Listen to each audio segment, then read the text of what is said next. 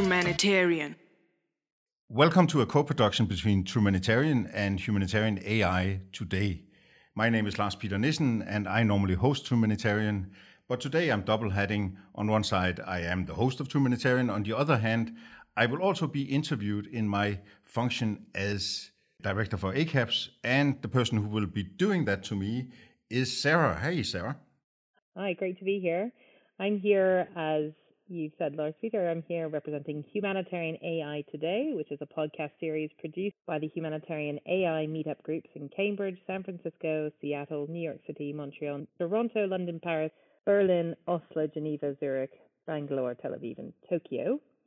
And I am going to interview you on behalf of Humanitarian AI Today, but also be interviewed by you for Humanitarian. And just to say that the views I'm presenting here are my own and do not represent any of the official policies of the British government. And I will also very much try to be myself. I think we should say, Sarah, that we also have Brent listening in. Brent normally organizes humanitarian AI today and does a tremendous work in the background on, on getting these groups organized.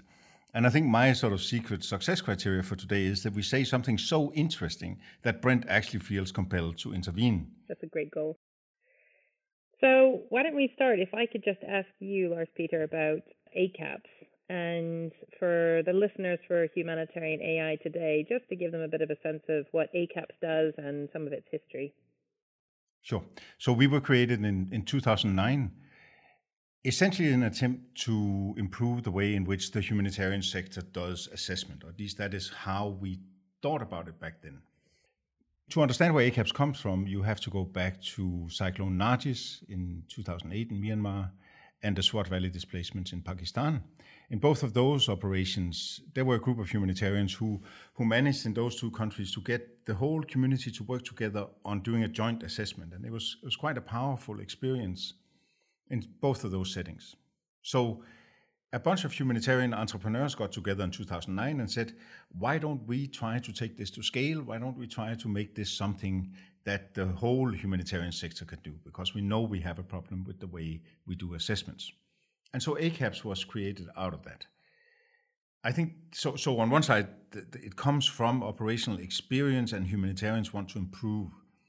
On the other side, it, it's also clear that there was a growing frustration among the donors back then, and, and a group of I think 27 of them got together and wrote to the to the emergency relief coordinator back then saying we basically need better better assessments. And i think that was driven by a recognition of um, budgets not going up but needs increasing. And that it, that therefore you need better prioritization. And i think there was simply a concern with the quality of the funding instruments that um, the donors were given by quote unquote the system and so there was there was a solution and a problem, and they met, and ACAPS was created. It's really interesting when you talk about um, budgets going up and need sorry needs increasing and budgets not increasing. Do you feel that we are in the same position now, or at least if you get give it a bit of a forward look over the next five years? Absolutely, absolutely. I, I think I think I don't think we even know what's going to hit us. I think the secondary effects of COVID are going to make the primary effects look you know, minor. I think we've already seen that in terms of the cuts of um, cuts from the the British uh, budget for uh, official development assistance as well, and some like-minded donors are doing the same with regards to economic contraction. I wonder if there's other big, uh, you know, big movements or big actions that you think need to happen then in the next five years for us to get to a better place to do more with less or more with the same amount. I think there is a tremendous amount. I almost don't know where to begin by answering to, to answer that question, Sarah. But but the one thing I try to keep in mind these days and, and have for the past year is just how high levels of uncertainty we are, we are and ambiguity we're dealing with right now. We actually don't know what we're dealing with. I saw this statistic uh, in, in the media about uh, eye um, makeup um, lipstick dropping, sales of lipstick dropping, but eye makeup increasing dramatically because nobody wants lipstick on their masks, but your eyes are a really prominent feature when you're on when you're on Zoom. Now, it makes a lot of sense when we say it afterwards, but nobody thought about mm-hmm. that beforehand.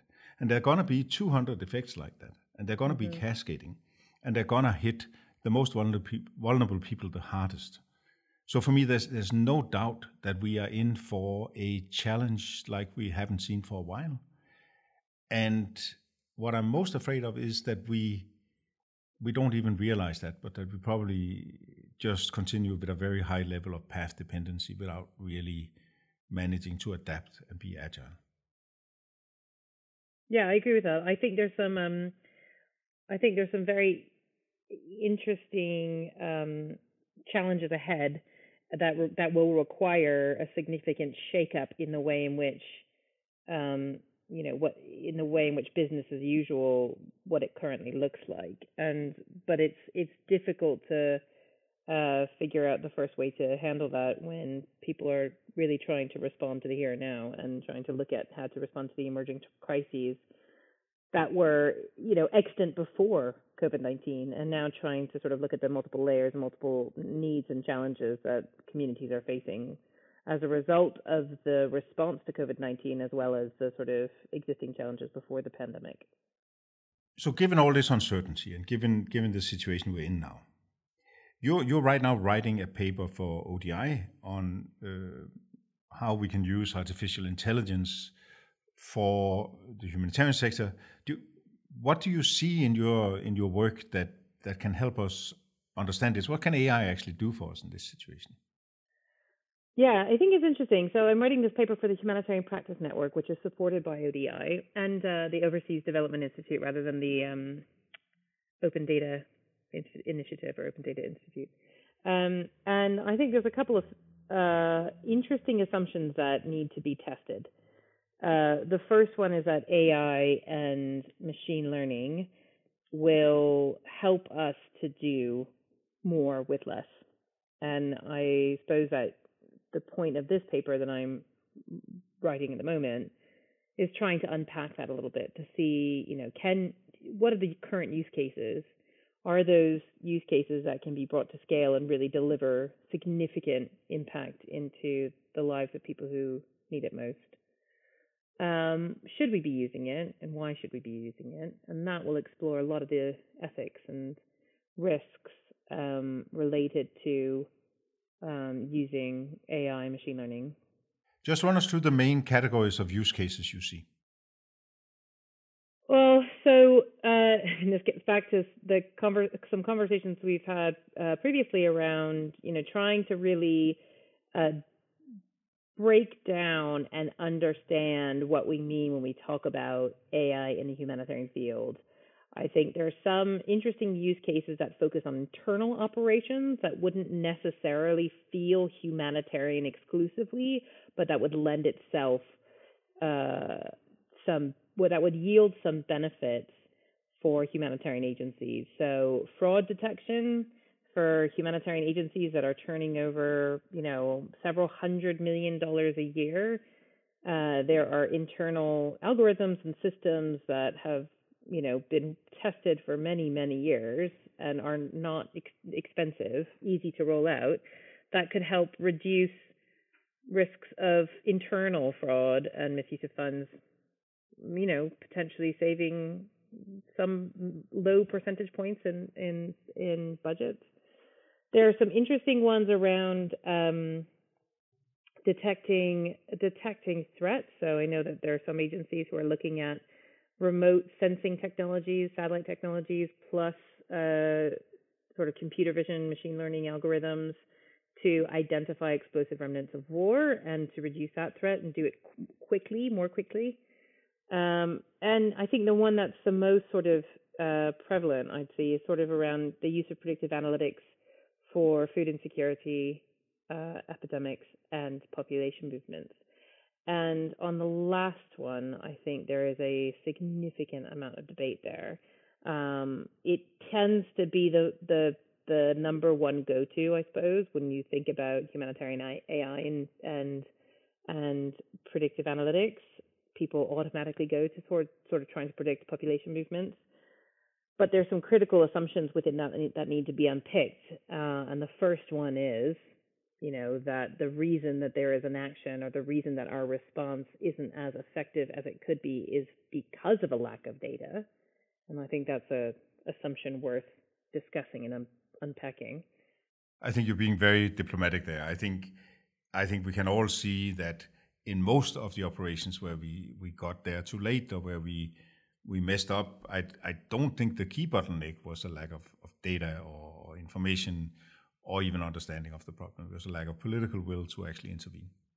Yeah, I mean, all of these are political choices. I think that their, you know, funding is ultimately driven is a political choice, and there will be reasons why some governments give significantly to some crises, but not to others.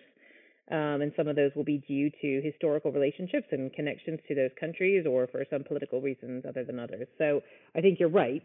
And the second assumption is really that actually the, the reaction or the response to that crisis will be benevolent. So if you give, if you collect the right kind of data and you say, we are going to predict that 80,000 people are moving across the border, or we can predict down to a household level that these communities or these districts will be significantly impacted by floods or landslides, the response by political actors, you know, is not necessarily going to be benevolent, and it really depends on the context. Um, in some cases, those can be used for ill, and I know that there's other actors out there who've who've started to unpack that. The data science ethics groups, DSEG, has done a really good decision tree to help humanitarian actors think through all those implications for using data science and data science methods in their design. So I think those are the two assumptions that I'm hoping to explore a bit more in in that paper and to unpack and to really try and bring out some of the uh, political choices and the political angles of some of those um, decisions. I think if I can chip in from an ACAPS perspective on, on what you just said, I, I told a bit of the, the story about the origins of the project, but I didn't speak of the actual experience we had. We started early in, in 2010, right around the time of the um, of the Haiti earthquake, and actually within a week of me coming to Geneva and and uh, and starting ACAPS, we we deployed a team to to Haiti, and we messed up royally. That exercise was a nightmare in every single sense. We spent a lot of energy and efforts trying to understand and, and, and collect data around the situation. And I'm not going to go into detail how we how we messed up, but basically nothing worked. It was one of those things. And then half a year later, we had uh, the Pakistan floods in 2010, where we actually found out that we both worked. I was there as the the UNDAC team leader uh, on the first team going in, and you were with one of the clusters. Is that right? Uh, yeah, I was supporting the GBV subcluster there. Yeah. For on behalf of the UNFPA and UNICEF. And and so I don't know if you remember the big uh, assessment exercise, the big joint assessment exercise we did, where we had 2,400 household interviews, we had focus group discussions, and left, right, and center. I, it was a massive exercise, and in many ways a really solid technical exercise, but it just did not make a difference. Right? It, it was too slow. It seemed to be somehow precisely wrong. It didn't really inform decision making. We gave all of you clusters a whole bunch of printouts of of cross tabulations of the different questions we asked, and it just didn't seem to do anything.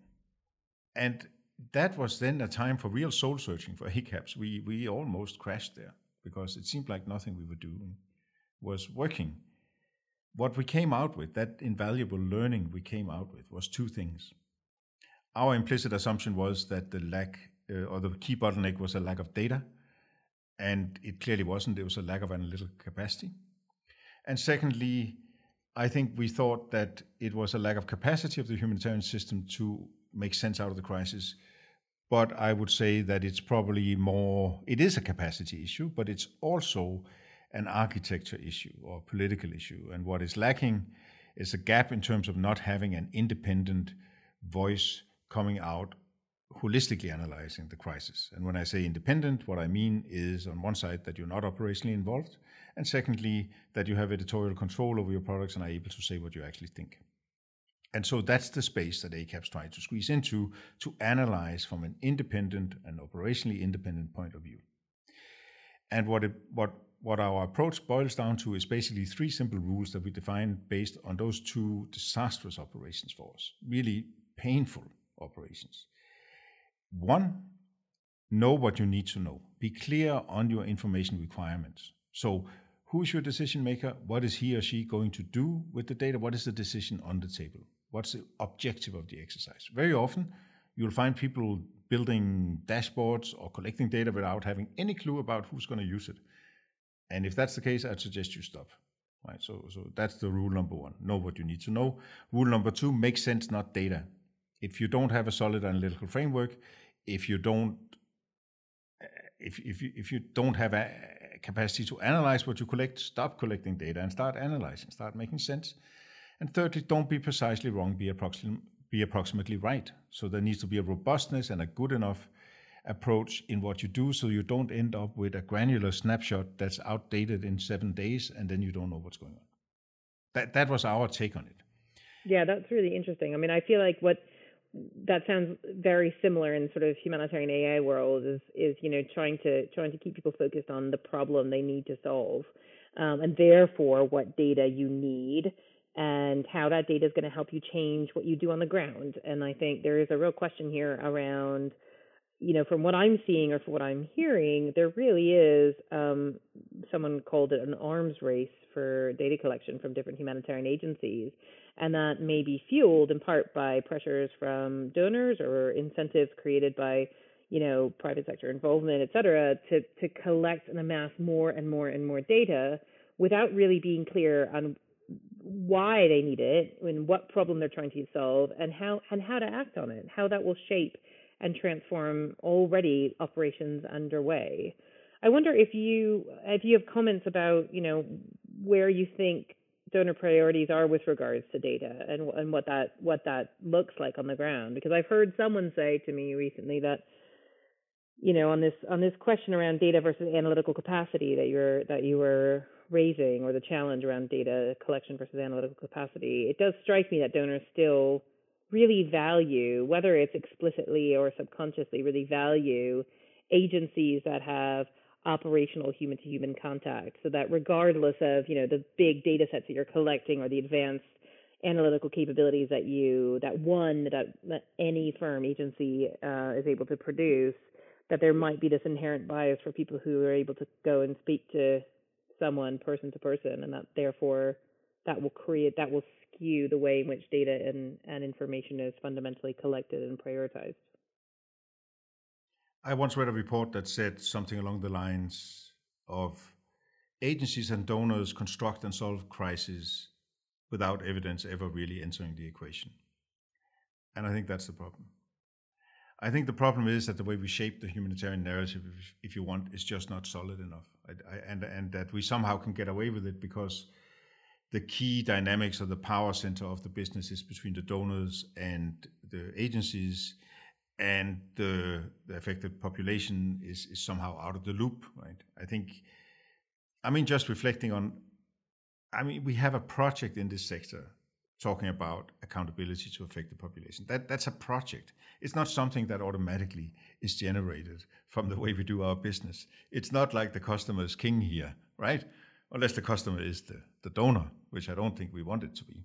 And so I think I think the I think it's a, it's a really complex issue. On one side, I don't think you really need to truly understand a crisis to be able to get funding for it. I think uh, some agencies can can can do that on the back of their street credibility, their operational presence, as you say, and in a sense, part of me thinks that's okay because these are black swan events that will evolve and change. And so we can't really tell a very fixed story about what's going to happen or what we're going to do. So there is, it is also actually a way of creating that flexible space or that soft zone that you need to be able to do a good job in a crisis. So I get that. But at the same time, I, I really think we are not telling the right story about the link between evidence, or say data, information, evidence, knowledge, and decision making. We're just not telling that story right. I once spoke to a guy who, who, who had been in West Africa, and he said he was, he was a researcher studying the humanitarian sector during the Ebola out, outbreak, and he said, you know, the hardest thing in the world is to get a humanitarian to admit that he or she makes a decision. And I think about that a lot, right? So th- there's a risk adverse nature to to our community, and and I don't think we want to recognize that a decision is inherently political in nature. It's about choosing one thing over another. so interesting because I think that's that feels like to me, um, you know, connecting this to another wider uh, debate that's being held right now across the humanitarian community around decentralization, uh, sorry, decolonization and localization. Um, who gets to decide? And I think I haven't seen enough um, argument or debate where they break down those issues related to decolonization and, and localization and how to solve it. And I think what would be very interesting is to look at the decision making and, you know, fundamentally who gets to decide um, and how we get to use some of that data to help, you know, if, if we were looking at uh, a local community in, um, you know, in, in North America somewhere, you know, whether that's a sort of disaster, post disaster context or a low resource context, populations will be consulted, but also be able to shape the response. And I think one of the biggest challenges right now, and particularly one that is that is critically linked to this conversation around decolonization and localization, but not ever explicitly referenced, is how do you how do you improve decision making? How do you get communities to decide actually we have enough health centers, what we're really desperate for is X. And how does it, how do we factor in how do we factor their voices in or bring their voices in in a way that's um, a little bit a more transparent but um, be more consistent. Um, and I think some of these tools do have the potential to do that. Um, and particularly when you think about, you know, natural language processing and work that Translators Without Borders and others are doing to look at non-digitized languages and bring them into the sort of main. You know, there's there's potential there, but because people haven't prioritized that, we haven't really gotten to that space yet on the sort of AI and machine learning, as well as the sort of emerging technologies front. You know, what role do emerging technologies have to play in in localization and decolonization? And this is where I I worry or I query whether predictive analytics and population movements may not yield as much um, in terms of impact as other issues that are really prescient and also have been, you know, sort of extant for decades. I'm probably going to get in trouble for this, but every time I hear about these predictive analytics and, and you know, I keep thinking about the Hitchhiker's Guide to the Universe, right? Where they built this machine to answer the question of what's the meaning of life, the universe, and everything. It's called Deep Thought. It thinks for three and a half million years. I'm not sure this. Uh, sorry to hitchhikers aficionados who, if, if I get the facts wrong, but it thinks for a lot of millions of years, and it comes up with the answer 42. That's how I feel about it it's like it is we have to start with this is a narrative. This is a story we tell. No data makes sense without an analytical framework. That's number one. And the fundamental problem we have and i think the fundamental question i have to ai when they enter into to the space of humanitarian how do you do it in a information space which is characterized by large P and small n, as the mathematicians would say. Or if you're in an Excel spreadsheet, you don't have 10,000 lines and five columns. You have 20 lines and 250 columns. And so, how do you, using AI, detect patterns when you have so few limited observations, um, when it's the interrelationship between the many variables in the individual observation that determines outcomes. How do you train an AI to do that? Nobody has been able to explain that to me. So, in other words, how the heck do you catch a black swan with AI? Well, I think what's interesting on that one is that it strikes me that the, in the interviews that I've had so far, it strikes me that um, the models that are based on epidemiological data or and historic data or meteorological data um, people tend to people tend to favor those over ones where there is some kind of human behavior that needs to be accounted for.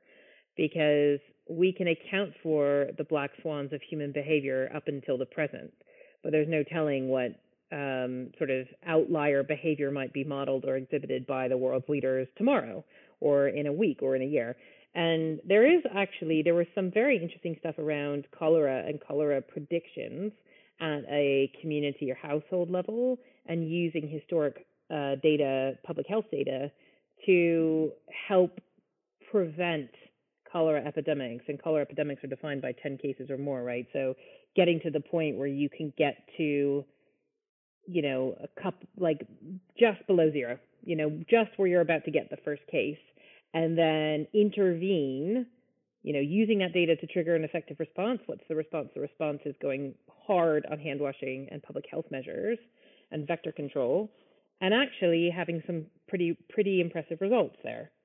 Um, I mean, it deserves a bit more. It de- deserves a bit more exploration, but I think that's a, that is a very interesting model. Whereas thinking about predicting 50,000 people moving across a border a week before they do, it's hard. It's I think there are a lot of ethical risks in there that need to be really thought through and understood. Um, and I think it's it's it's the response to me is still a little unclear. What I've heard is it unlocks financing more quickly and it makes it available more easily. Um, but from my perspective, financing and funding, you know, is not always a data-driven decision. A lot of that is politically driven, as we as we discussed. Yeah, exactly. And I think the what worries me is also I, I think it's two things. I think when we talk about AI, can we please start talking about what it is not? You know, it, it obviously has a domain where it is useful, as the one you just outlined with cholera, and then obviously there's some areas where it really can do more harm than good.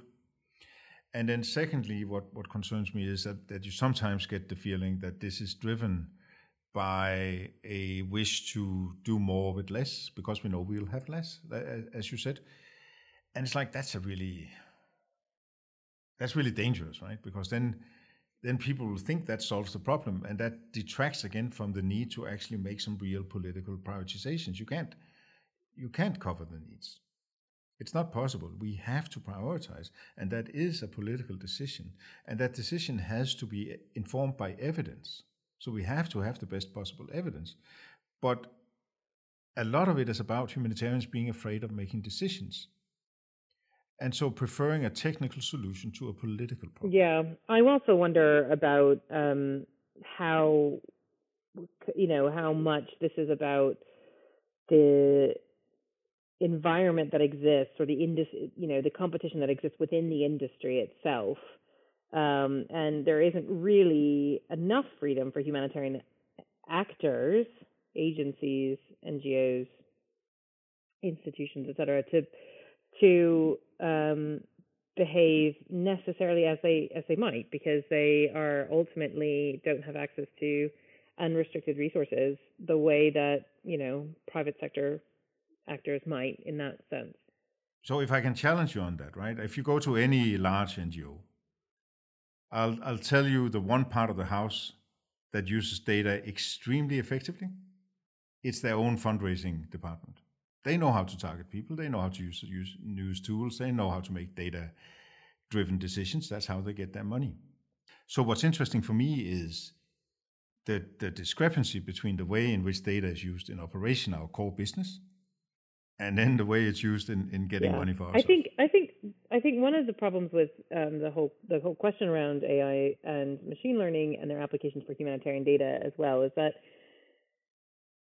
the the solutions that are there and that might be the most effective or that might yield the greatest impact are not the ones that are newsworthy and that might not buy you the sort of you know gold medal of the year award um, because it'll effectively be about you know using customer relations management tools, you know, chatbots, trying to my goodness, the amount of humanitarian NGOs that are still sort of looking at indicators related to information about services, ensuring that you know displaced populations or affected populations understand their rights, understand their services. I mean, there are ways to automate some of that because it is consistent in uh, that you know it's it's to find out where your health services are, to find out what time you know UNHCR office is open, to be able to understand what rights you have as an asylum seeker. Um, you know there are ways to improve how we provide that information and how we increase access to that information. Um, but those aren't necessarily going to land you on the front page of the Guardian or on the front page of Time magazine. And I think that's also where some of this challenge is is you know the people who own the problem set, for example, might not be the ones who are really designing the capabilities or feeding into the capabilities. There's a lot of reasons why that's that's not happening at the moment, but I I would suggest or I would hypothesize that a large amount of the design happening right now aren't isn't happening in tandem or in lockstep with the people who really understand the nuances of the challenge ahead and who have operational experience or who are continuing, you know, who are working on the front lines. Yeah, I, I couldn't agree more. Actually, I, I, really think you have a. It's a very strong point that uh, if it's not front page worthy, then then we don't really give much attention to it. I, I, I think, and I think that draws the attention to to this sort of tech development being something we do it's almost like a boys and toys approach to things. Uh, and I, you know, I, I, every time I see a drone flying around, I think about how much energy we have spent on, on that without that necessarily yielding massive operational efficiencies, uh, as far as I can see. And I, I, I do think that we have an issue around why are we doing this? Why are we talking about AI? Well, we are talking about it because there's obviously a massive potential. But then why come? How come we mess it up so badly? I, I think we, we have to look at what actually drives those processes, as you say, who owns those problems, who gets to define those problems? Well, it's a, it's a really good question, and I think there is a big question here about whether this is just a flash in the pan and a bit of snake oil and hype, with some potential room for operational improvements and operational gains um, or efficiency gains, um, but largely, you know, a development or phase in human evolution that will not dramatically impact the humanitarian aid industry at all.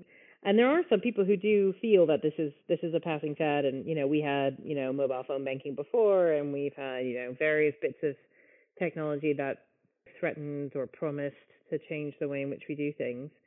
Um, and some people don't know that that's going to hold true. And then there's others who think that the way in which human beings, you know, connect and relate to their own communities and societies will change so dramatically that there's no way that the humanitarian industry itself can not be affected. Don't know if you've got views on that. I think the state of the humanitarian system report, maybe was in 2014 or 15, I can't remember, said something along the lines of uh, the humanitarian sector is changing, but it's changing significantly slower than society around us. And so for me, there's no doubt that AI will play a major role and will shape humanitarian outcomes and will shape the way in which we work over time. I seriously doubt that the sort of AI that will do that is developed by humanitarians or in the humanitarian sector.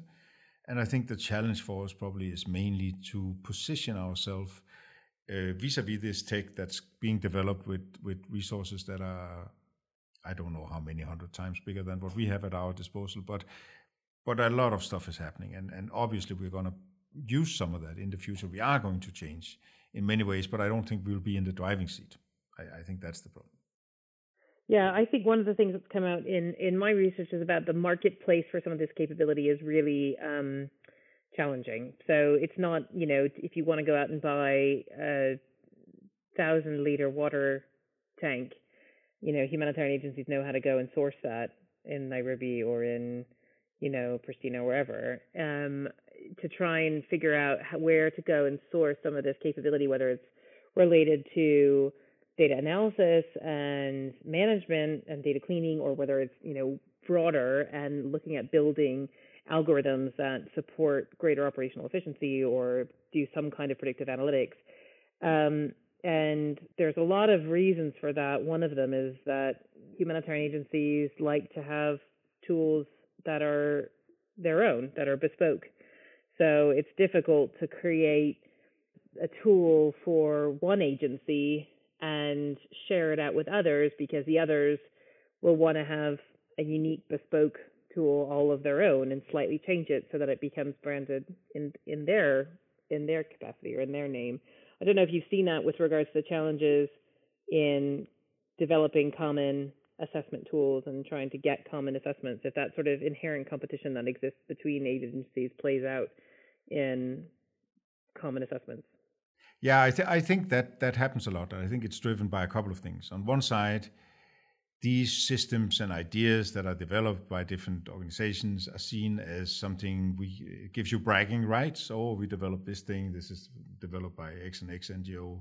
Is, is one side of it, and and of course we don't want to let go of our own babies, even if uh, Microsoft Office 365 have a functionality that is ten times better than what we developed ten years ago.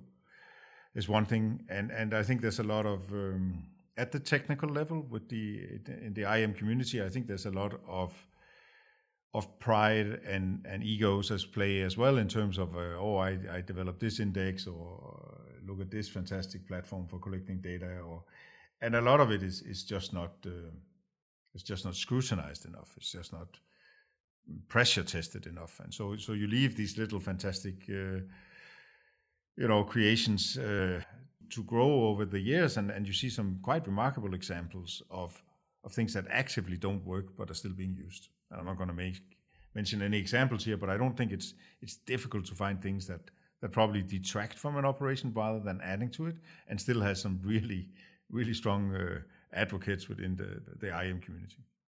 Yeah, I completely agree with you on that one, and um, I think there are risks that AI machine learning could replicate that phenomenon and which is why I think you know the the number one question we all have to ask ourselves, and it's and it and it goes to data collection as well and, and analysis is you know what problem are we trying to solve? What are our biggest problems?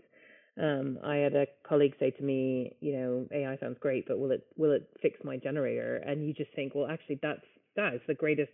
That it yes, it can, it should do. I mean, we should get to a point where generators are connected and you know you've got algorithms and automated processes that will be able to diagnose or anticipate failures and flaws or at least um, shortcomings uh, in in the operations of our equipment. Things down to like fleet management things down to you know operating generators across places that are off the grid. And again that's those aren't necessarily newsworthy or um, really sort of exciting applications that might excite donors, but it might have some great operational impact. I wonder if you could talk a little bit about the sort of some of the ethical risks in collecting data. I think, you know, one of the commonalities that strikes me in terms of some of the work that ACAPS is doing and, and the push as well to look at the ways in which artificial intelligence and machine learning could be applied to the humanitarian space is, is really around data and data collection and, and talking about big P little n. It's some of the, therefore there is created this incentive or there is an added incentive to collect more data and amass more data. Um, and I wonder if you've got thoughts on some of the the challenges, some of the challenges around that over the next coming years that humanitarian agencies need to think about.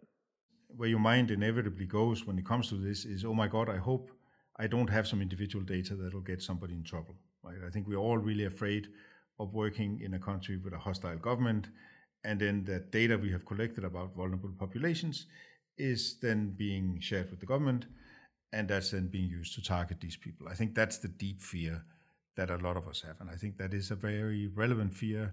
I'm not an expert in this area, but for me, it just seems obvious that we have to really I mean, before we start collecting data, again back to the three rules. Why are you actually collecting this data? It's it's it's not just good, right? Why why are you spending energy on it, and are you actually creating a risk? I think those are questions we have to ask ourselves constantly. But I don't think it ends there. I think those are very visible risks where we, through our actions, can can do harm or, or put people at risk.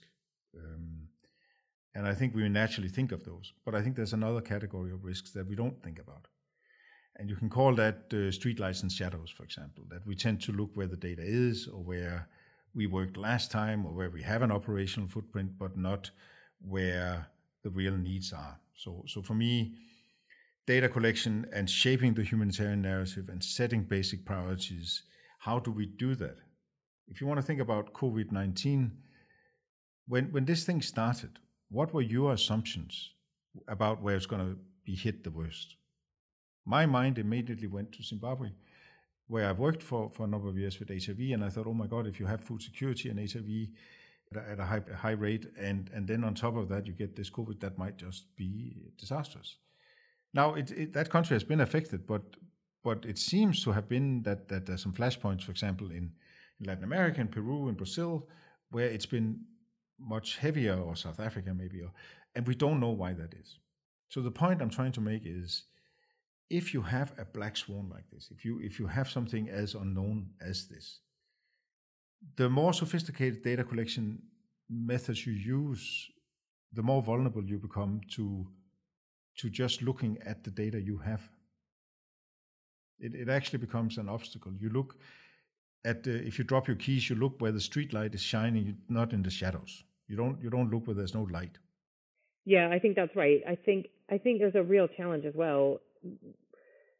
I mean, you were saying it earlier in our conversation, but you know, it with the with the analogy for lipstick and eye makeup, you know, we all it makes sense now, um, but we can never could have predicted it five, you know, five months ago or a year ago. And it's the same thing, I think, with um, data collection and amassing huge data sets. I think the threat to individuals and communities, and particularly marginalized or vulnerable communities, you know, that that is quite clear, particularly for people who work in the humanitarian industry, because we are trained to work with, in some ways, the most vulnerable and most marginalized in, in, in the world, in society. Um, I think what is what actors are currently struggling with, and and even the ethicists, because I think a lot of the questions around ethics and AI ethics have a hard time finding their sort of operational legs in the teeth and what that looks like when the rubber hits the road. But there's some work happening in some think tanks in North America and Europe to explore, you know, the rise of digital authoritarianism. And for example, if humanitarians are amassing very large data sets, how does that strengthen the hand of states and state actors who may not have the best intents for their most marginalized and most vulnerable members of their communities? Um, and I think that risk, coupled with the naivete in the purest sense of the definition, so like really just a just a, a lack of a solid understanding of how secure data can actually ever be, how it's stored, but equally, you know, with whom it's shared. So if it's shared with international organizations who, a, a function of their mandate, share their information with state authorities and you know looking at the custody chain of data i think if you couple those two things together there's a real conversation that needs to happen around humanitarian data and getting back to your questions around what data do we actually need? How is it going to be used? Is there a different way to solve that problem other than collecting these 500 points of data on this one person? Can we do this differently and in a more ethical way that doesn't increase those risks I, I, I totally agree.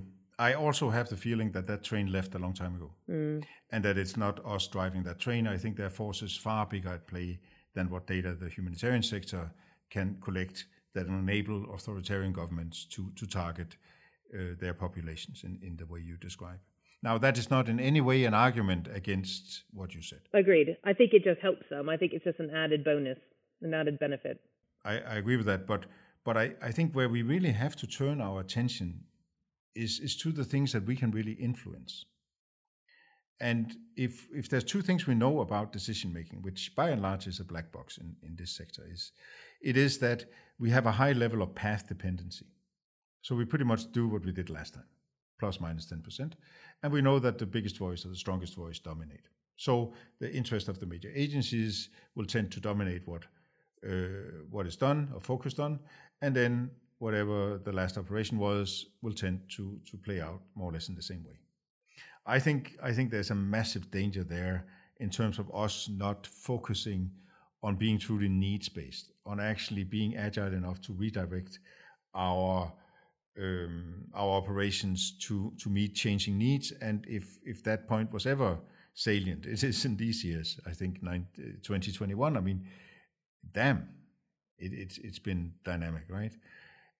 And so my question to you is: in, is AI gonna gonna strengthen this dynamic? Is it gonna because we know AI is trained on what you put into it, right? So that that speaks to path dependency, and and if outcomes is shaped by the big actors, won't AI just reproduce a lot of what we've done already, and and actually be an obstacle for us to be truly needs based. Yeah, I mean, I think it depends on what you're what we're talking about in terms of AI, and it gets back to your question about you know can we break this down and, and really try and understand what we mean when we talk about AI and humanitarian applications. Yes, for sure. If the data is biased and the data only represents past history, then yes, it will recreate itself. Um, the other interesting thing, and I'm no data scientist or you know computer scientist, but the other interesting thing is that you you know you can design a system to react to or to dial up and dial down frequencies in terms of how it responds to certain information. So if you want to control for certain variables, you can do that in the design of your algorithm. And what does that mean then also for being able to identify out, outliers? I suppose it really just, you know, comes back to the question about what problem are we really trying to solve. So I've seen some really, really quite fascinating use cases at the individual level to support social workers, and these are these are being designed and delivered by huge tech companies um, to support individuals uh, and deliver better outcomes at the individual level by identifying individual risk. Now, a lot of it feels like algorithms um, that are used for predictive policing and minimum sentencing, um, which are, uh, you know, at best problematic, at worst, you know, racist and, um, you know, create and augment and um, amplify the inequalities in our societies that we're trying so hard to under, to, to unpick, right, and to and to and to correct. Um, there are tools that are in play at the moment that can be used to analyze past case data to identify and assess lethality in cases of GBV, for example, or intimate partner violence. So that if you're a caseworker managing on the better part of, let's say, 90 to 100 cases every three months, every six months, you know, having another, an additional tool that helps you identify whether your client is at heightened risk for lethality based on, you know, history, based on her history, or medium risk helps you allocate resources in a different way rather than just trying to, you know, share out resources across the board to all the clients. It was really interesting listening to you describe that problem. It, it speaks to a problem I hadn't thought about in that perspective. So, one of the things that seems clear to me over this past year is that we we have to start thinking about humanitarian action as a narrative and I was thinking about it in terms of how do we get an evidence based narrative so that we can make better decisions and we can make sure that we are guided by um, by evidence and, and by people's needs or, or situations rather than, than by our own desires or whatever we have on the shelf.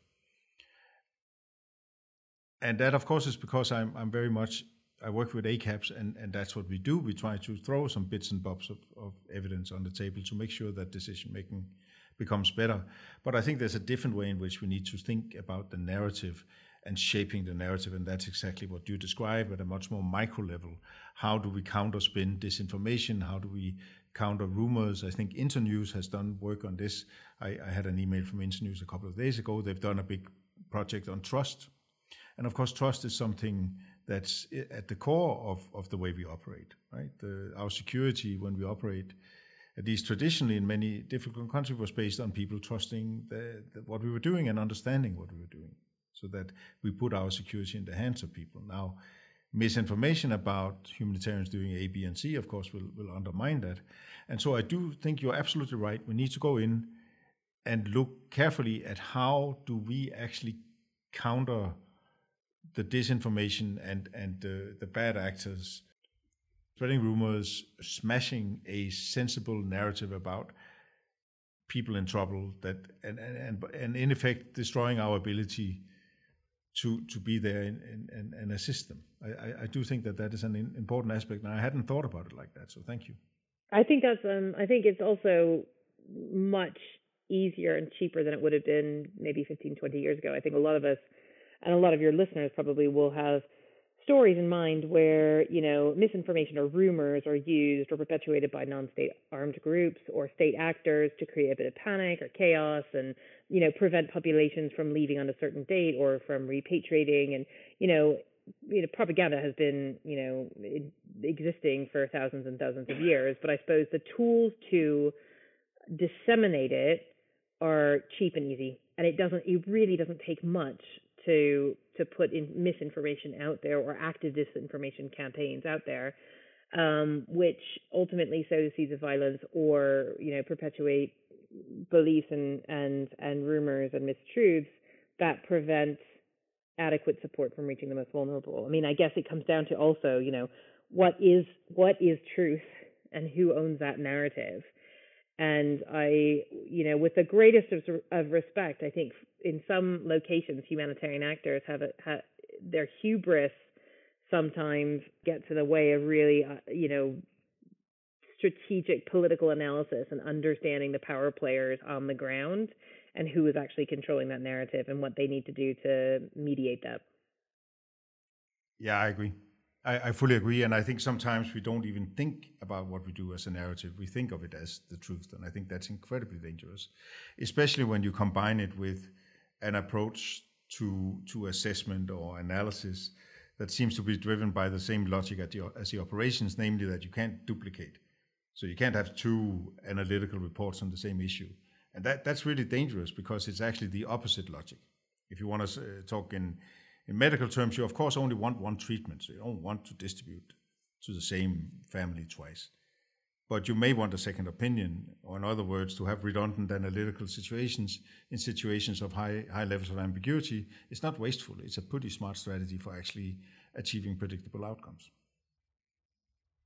Can I come back to data for um, a second and just reflecting back on some earlier parts of our conversation? Particularly about you know sort of some of the potential harms re- related to AI machine learning and where that's going. You know, it's hard to have a discussion about AI and machine learning without having a discussion about data. It's a bit like talking about getting to Mars without talking about the fuel. And you know, in all of our conversation today, it just strikes me that we still lack minimum standards that are sort of either that donors hold people to account or there's some kind of accountability mechanism linked to minimum standards related to the collection of data beyond PII in humanitarian settings. So I don't know if ACAPS or if you have a, have personal views on the feasibility of, e- of even designing such a thing um, and the utility of doing so. Hey, Sarah, are you talking about open data sharing like frameworks, standardized information frameworks, or just standardizing, you know, uh, lessons learned, so to speak? At the operational level, I guess the first step is to think about how can how should humanitarian actors collect, store, analyze data to what against what standards and to like how that gets shared. And then how can that data be used at a sort of more strategic level?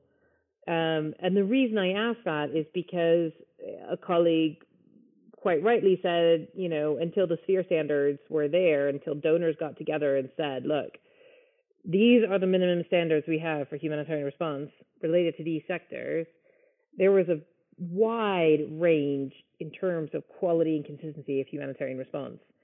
And what strikes me is some of the risks and ethics that we've raised in this conversation about the type of data that's being collected, how it's being collected, you know, with whom it's being shared, you know, whether it's open source data or otherwise, we will continue to have that inconsistency until there is some kind of standard or some kind of accountability, I would have suggested, or potentially, um, I would have thought, around data collection. I don't know. I think a lot of people, uh, there's a there's a fair amount of people I've spoken to who think that's not feasible. Like that it is so it's such a vast subject that it's it's actually almost not worth the time and the resources invested to deliver what will effectively be a lackluster product.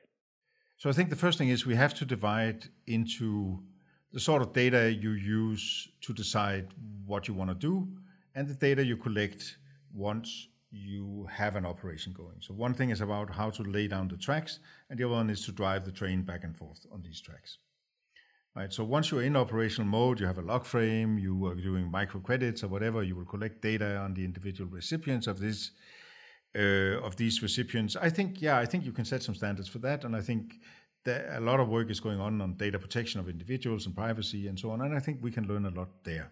So I think I do think that there is a uh, there is space to do something especially because we do work in situations where some of our interlocutors uh, are less than benevolent uh, governments that may use the data for bad things. So I think we need to go there and figure that out. So that that's one side of the coin. And yeah, I think we I, I don't see why not. I, I don't see why any other industry in the world is is these days being scrutinized for, for how they collect and store data and why we shouldn't be. On the contrary. So yeah, there I think we need to do something. Then the second part of data, and that's where my mind always goes, because again, that's what we do with ACAPS, is around how do we decide what to do, how do we actually, how do we uh, shape the problem. So that's when you go out and collect the assessment data to beneficiaries from from affected populations or or the like. And there, I think it's not so much guidelines for data collection; it's simply some kind of manifesto or some kind of approach document that helps us just avoid the massive mistakes that are being made today where we we waste resources and and time and effort on basically collecting garbage that, that we don't use for anything and that is not definitely not changing any decisions anywhere and that essentially leaves us utterly unaccountable for how we actually chose to to shape our interventions the way we did I mean, it almost sounds as as well when we were talking about, you know, establishing a taxonomy of use cases for AI and machine learning to start breaking it down a bit and making it a bit more, making our debate more um, focused and therefore more productive. It almost feels like we need to be doing the same thing around data. And there's some really concrete rules and regulations and and also minimum standards. There are minimum standards not enforceable, but there are minimum standards for the ethical collection of data on sexual violence, for example, the WHO standards. And and there are those tools that exist out there and agencies and organizations themselves have their own data protection guidelines. It's just not standardized across the whole of the system. And I suppose just trying to figure out which data we're actually talking about first and for which purposes. Um, but it strikes me as interesting that there are some international organizations, as I understand it, are not subject to GDPR um, and are only policing themselves with regards to data collection. And increasingly, people are beginning to understand that data is a uh, an asset, a valuable asset for lots of different reasons, um, and an asset which an individual should have control over uh, how they use it and to whom they give it and for what purposes. And I don't know that that's, that penny has dropped yet in this industry, in the humanitarian industry. It's starting to drop on the commercial side of things, and certainly for big tech companies and how they're accountable for using our data, and explicit and and and additionally, how they're collecting children's data and how children's lives and their development and the development of their own personalities is being shaped by the way in which they participate in that data landscape. Um, but I would have, you know, when you were talking about, you know, the humanitarian system evolving and our industry evolving, but doing it much slower than the rest of society, I reckon that this is going to be one of those areas where it will be problematic that we're not keeping pace, at the very least, with the evolution of understanding of data protection and, um, you know, the the standards that exist right now for commercial actors and it is frustrating that that we don't seem to to focus on this. And i i don't see the argument maybe i, I i'm not an expert again but i don't see the argument for us being treated more leniently than a private company. Why would we? It's it's not about us it's about the people's data we take. Do you guys have any hope for the future in terms of ai applications? You know one crazy question we're trying to ask our guests is do you have a science fiction style futuristic application you love to see or you just expect in 20 years will exist relative to AI or technology or something like that? What comes to mind? I think on my side, I think the the greatest benefits will be in the operational gains. I think there will be things that will be the things that humans do very well will be increasingly automated and easier to to do more from a more cost effective perspective, and that might be just regular monitoring and reporting, um, managing our information better. Agencies will say, well, we've been in the humanitarian or refugee business for 75 years or 150 years, but actually it's really been somewhere like six months because the average turnover of staff is somewhere between six months to a year in any any given role or any given given um, agency. And I think just trying to think about how humanitarian agencies use the data that they've generated from the countless live projects, but also the historic projects. I mean, think about how many of these agencies have been present in DR Congo for the last 30 years and how much information they've collected from there. And, you know, it's sitting on some of most of it these days is digitized, is sitting on servers, and is there for virtual assistants and chatbots to help them access that in a more friendly way. Um, stuff around financial reporting, you know, there's there are ways to automate stuff that poses the least amount of direct threat I would I would have said to individuals and to potential service users and clients for aid agencies. So that to me feels positive. I think the worry I have is about how AI machine learning and particularly data and the use of of individualized data will affect um, instability and conflict and violence, and for that trend to shape how humanitarians respond and understand that digital landscape in which they're intervening, not just the sort of socio-political geographic landscape in which they intervene. I think for me, if I had to go sci-fi, it's it's very much frontline. It's very much at the individual level, and it is something enabling these the emergence of these response organizations that we sometimes see come out in, in, in, big disasters. And suddenly collaboration just happens at scale and solves massive problems. If you look at people being ferried off Manhattan after 9 11, for example, by a flotilla that just came together uh, without there being any central leadership of that sort of a. If we can somehow turn crisis affected populations from victims into a swarm of helpers that collaborate and actually crack problems in the field. And if AI can help us do that, and if tech can connect people in a way that enables them to collaborate much more seamlessly, then I think that would be fantastic. I have no clue how to do that. You know, I guess we're getting close to the end. Do you have any takeaways? Let's not get so excited about the tech that we forget about how we as a industry with our current business model, how we use it if we lose eye on the use case, on the value produced by this tech, and just focus on the wonderful capabilities of our new thing, then I, I think we go wrong. And, and that is probably my basic concern with AI. I also have a takeaway, which is that we don't have much of a choice. I don't think this is in our hands. I think the world is evolving very quickly and that we will have to adapt. And I don't think we're in the driving seat, and I don't think we should pretend to be. Doesn't mean we can't influence anything, but but we just have to be realistic when it comes to the the forces we are up against, and then we have, have to adapt some pretty smart tactics to be able to maximize our impact in that situation. I think what's interesting about that, I mean, Omdena, those guys do, you know, there's a lot of really great work there out there, and I guess what the the challenge I'm seeing is not only how do we develop use cases and capabilities that are solving the right problems as identified and owned by the industry, but also really how do you bring those to scale? And I think I've seen, I'm no economist, but I've I've seen sort of a huge sort of confluence of effort on developing new capability and bespoke capability, but not as much effort at trying to figure out how you bring that to scale so that there's consistent application of them to really to, to really drive that impact. I think there's a lot of reasons why that's happening, but there's also the exam question feels like find the right capability and it will and and will solve all the problems.